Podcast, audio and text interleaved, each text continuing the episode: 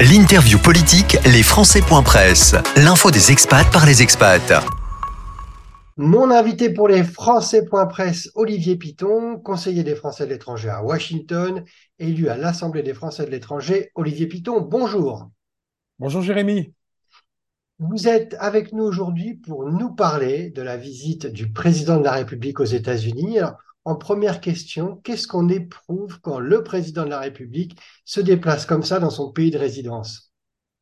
Bon, alors pour les, pour, les élus américains, c'est la deuxième fois puisqu'il a fait une première visite d'État en 2018.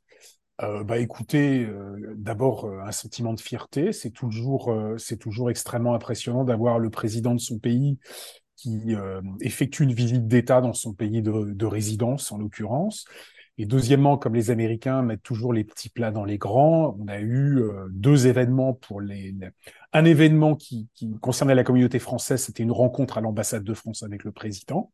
Et on aura l'occasion d'y revenir parce que c'est à cette occasion-là que je lui ai remis une note sur les problématiques des Français des États-Unis. Et puis, un moment un petit peu plus solennel et qui, qui était extrêmement sympa, qui était une, la, la, la rencontre officielle du lancement euh, de la visite d'État à la Maison-Blanche, dans le, les jardins de la Maison-Blanche, entre le président Biden et le président Macron avec les orchestres en, livrée du XVIIIe siècle. C'était vraiment très très sympa, les coups de canon, c'était vraiment sublime. En plus, il faisait très beau ce jour-là. On, comprend qu'il y a eu voilà, deux parties dans, l'événement. Nous, on va se polariser sur la rencontre avec les Français de l'étranger et la communauté vivant aux États-Unis. Vous parliez des élus. Est-ce qu'il y a une réunion spécifique qui avait été organisée avec le président de la République ou pas?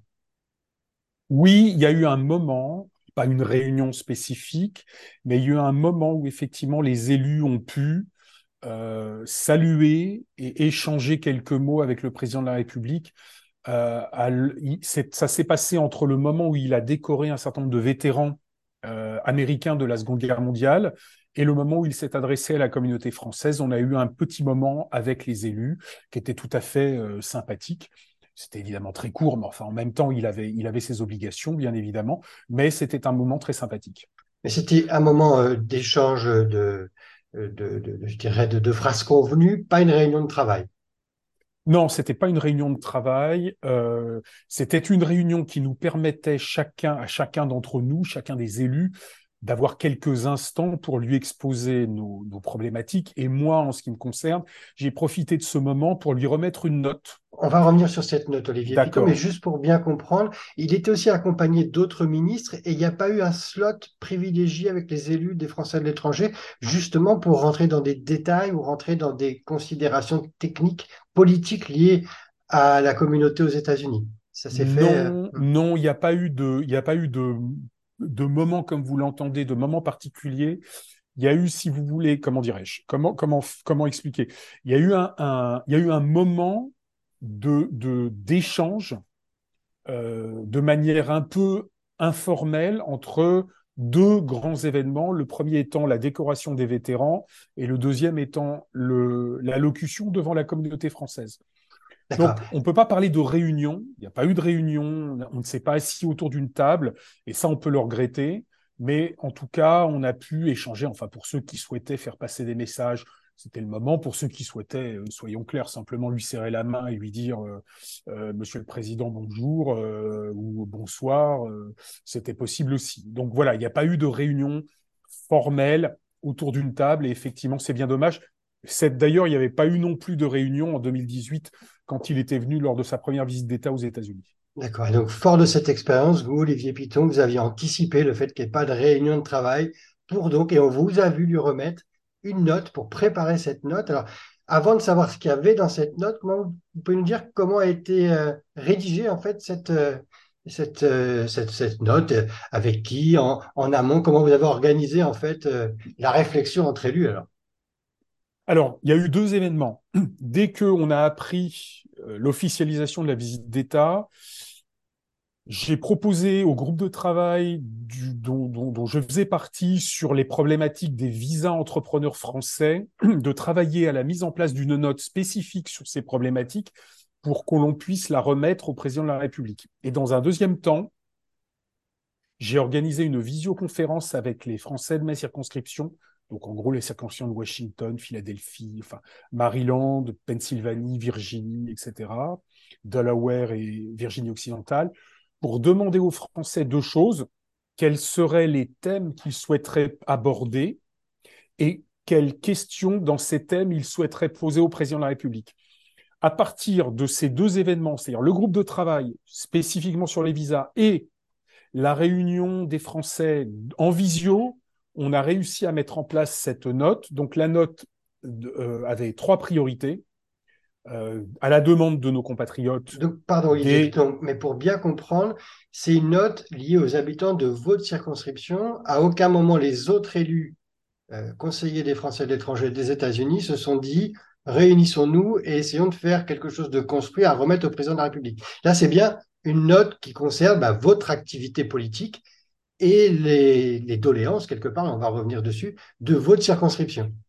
Alors, oui, parce que euh, c'est vraiment une initiative personnelle. Et pourquoi pourquoi elle n'a pas été euh, euh, globalement euh, partagée avec les autres élus? Tout simplement parce qu'à la différence d'autres circonscriptions, nous en avons neuf des circonscriptions aux États-Unis, donc chacun est dans son sa partie, dans sa circonscription, et chacun est jalousement attaché à sa propre circonscription. Donc, il venait à Washington, il est venu en Louisiane aussi, mais il venait d'abord à Washington. C'est donc une initiative personnelle.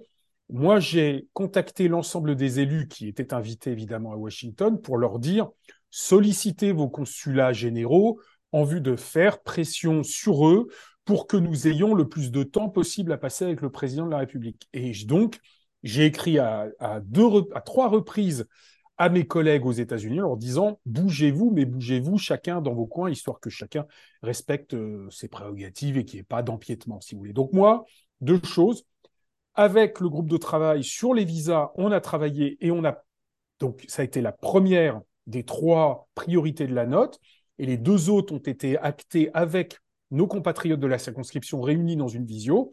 C'était sur la carte vitale et c'était sur la problématique de la CSG-CRDS qui, comme vous le savez, donc la carte vitale, j'y reviens, reviens pas parce que c'est un problème qui touche l'ensemble des Français de l'étranger et pas simplement aux États-Unis.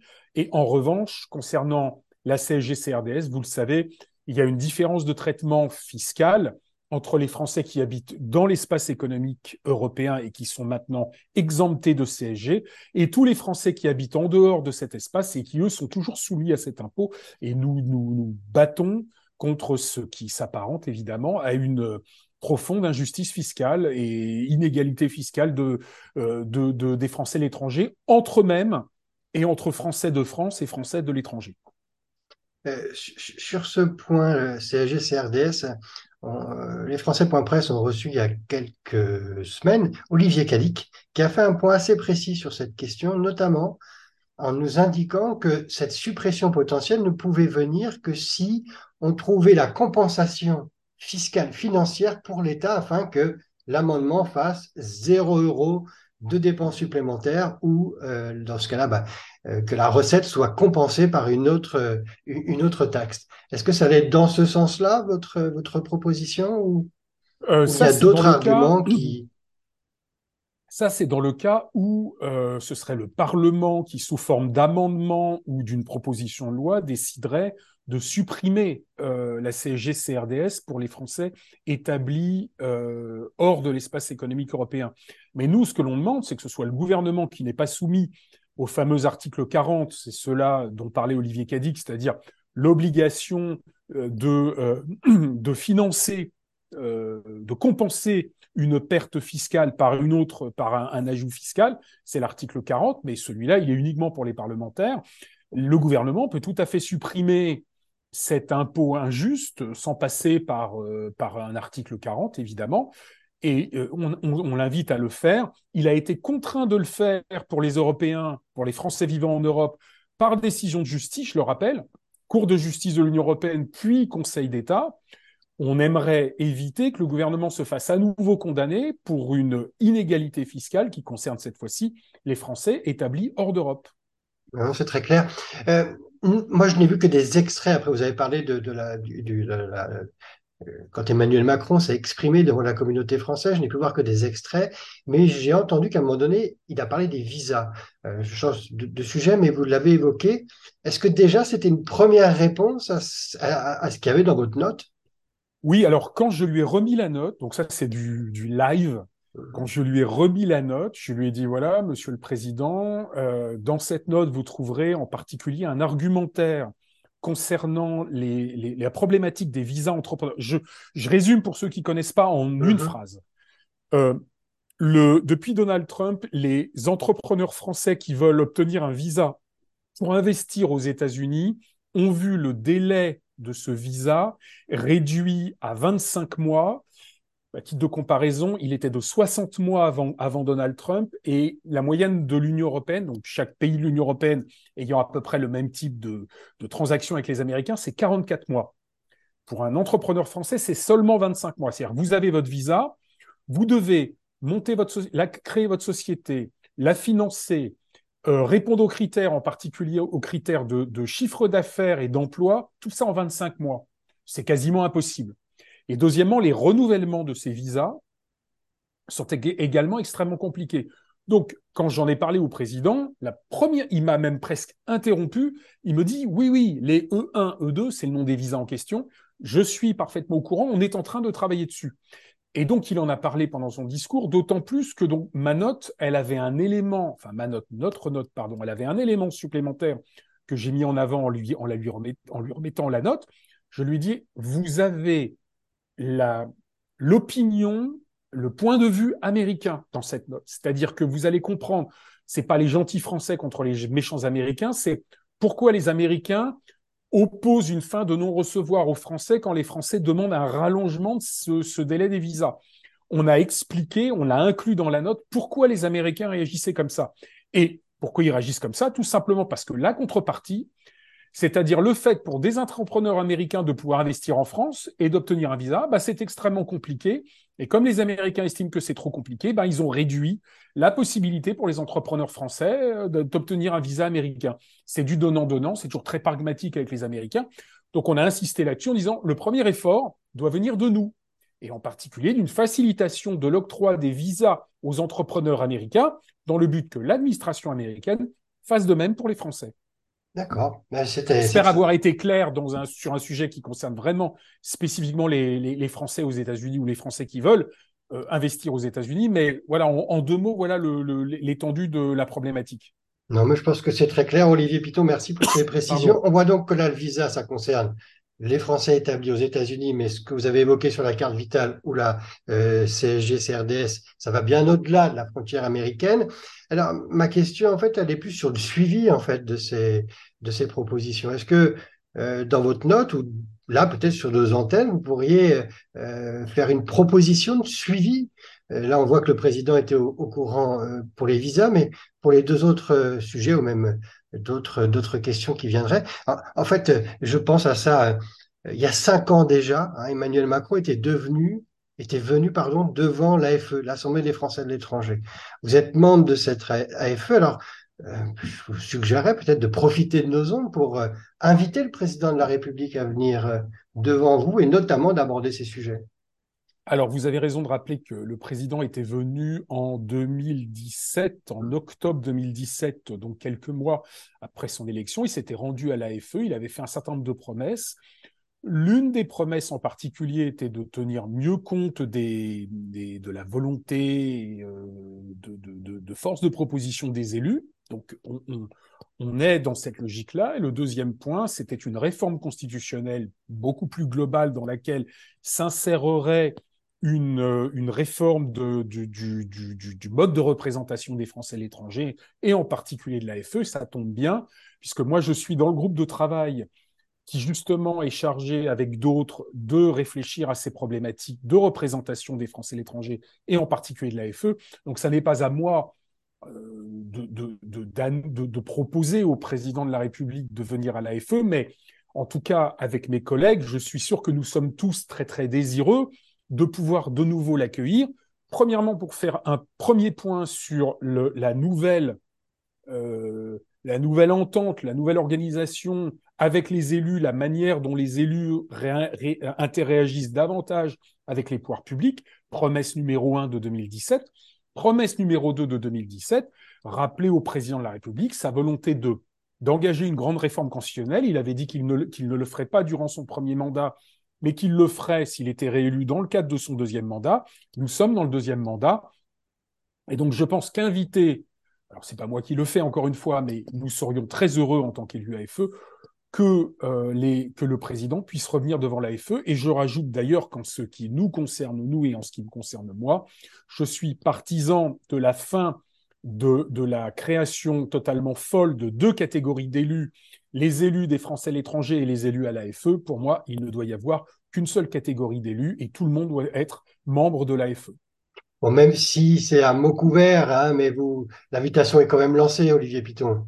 En tout cas, elle est elle est très, très largement espérée et il appartiendra à la présidente de l'AFE, aux membres du bureau de la, de la formaliser s'ils le souhaitent. En tout cas, moi, à titre personnel, je l'appelle de mes voeux. Pour 2023, il y a une session au mois de mars 2023 ou octobre 2023. Ça serait vraiment, dans une de ces deux sessions plénières, un des moments privilégiés pour avoir ce dialogue et continuer à avancer. Pour moi, ce serait absolument formidable en termes de timing. Eh bien, écoutez, l'invitation est lancée. On verra peut-être à la présidente de l'AFE elle, est, elle est espérée. Voilà, elle, est espérée. Lancée, je l'espère. En tout cas, de ma part, de mon petit niveau, elle est espérée. C'est peut-être une des conséquences hein, qui découlera de cette visite d'État euh, d'Emmanuel Macron aux États-Unis. Pour conclure justement notre échange, Pardonnez-moi, pardonnez-moi, parce que j'ai pas répondu à votre première question. Oui, il y aura un suivi sur la note. La note a été adressée également, euh, évidemment, à l'ambassadeur de France. Elle a été adressée au conseiller diplomatique du président de la République. Elle a été adressée à la ministre de l'Europe et des Affaires étrangères et à son cabinet. Donc, nous assurerons le suivi aussi bien euh, concernant euh, la cellule de l'Élysée que la cellule de la ministre des Affaires étrangères. Donc, au-delà euh, du prestige dont on parlait au départ, c'est aussi un booster d'avoir ces visites d'État. Énorme, énorme, parce que si vous voulez, la, chance qu'on a en tant que citoyen, en plus vivant à l'étranger, euh, de rencontrer le président de la République et d'avoir quelques instants pour, le, pour échanger avec lui, c'est extrêmement rare, pour ne pas dire rarissime. Et on, l'a obtenu. Alors chacun après a, passé les messages ou pas tel qu'il le souhaitait. Moi, j'ai pensé que le plus utile, c'était d'inclure la communauté, de travailler sur des sujets qui nous concernent, de lui remettre la note et euh, d'assurer le suivi derrière en espérant qu'il y ait euh, une avancée euh, sensible, en tout cas, en tout cas sur, sur on l'espère, ces trois sujets. et il y en avait évidemment beaucoup d'autres, mais fallait pas que la note finisse comme, comme un bottin. Hein. Il fallait quand même qu'elle soit, qu'elle soit relativement réduite. Eh bien, écoutez, on enverra cette interview et cet échange au président de la République avec, euh, plaisir. et on est certain que le suivi sera alors fait. C'est parfait. Merci en tout cas, Olivier Piton, pour cet échange. Merci, Jérémy. L'actualité américaine nous fera peut-être euh, de nouveau vous retrouver, puisque vous étiez dernièrement avec nous pour échanger sur les élections générales. Cette fois-ci, c'est la visite euh, d'Emmanuel Macron. Alors finalement, le troisième rendez-vous, il sera sur quoi d'après vous? Euh, bah, si c'est un rendez-vous judiciaire, il y aura peut-être quelque chose à faire avec l'ancien président, euh, euh, parce que ça va quand même se, se tendre un petit peu. Puis les, les, les primaires, avant l'élection dans un peu moins de deux ans, les primaires vont débuter, enfin le, le, le, le galop d'essai commence euh, dès maintenant, avec déjà l'annonce de certaines candidatures, dont celle de l'ancien président et, euh, et elle, va, elle va se dérouler tout au long de l'année 2023. Donc, euh, euh, ce sera toujours un plaisir d'échanger avec vous sur l'actualité américaine et sur la, le, rapport de force entre démocrates et républicains et quelles sont les, les têtes qui émergent pour la prochaine présidentielle, aussi bien d'un côté que de l'autre. Ben, ça sera passionnant et on fera ça avec vous. Merci Olivier Piton. Merci à vous.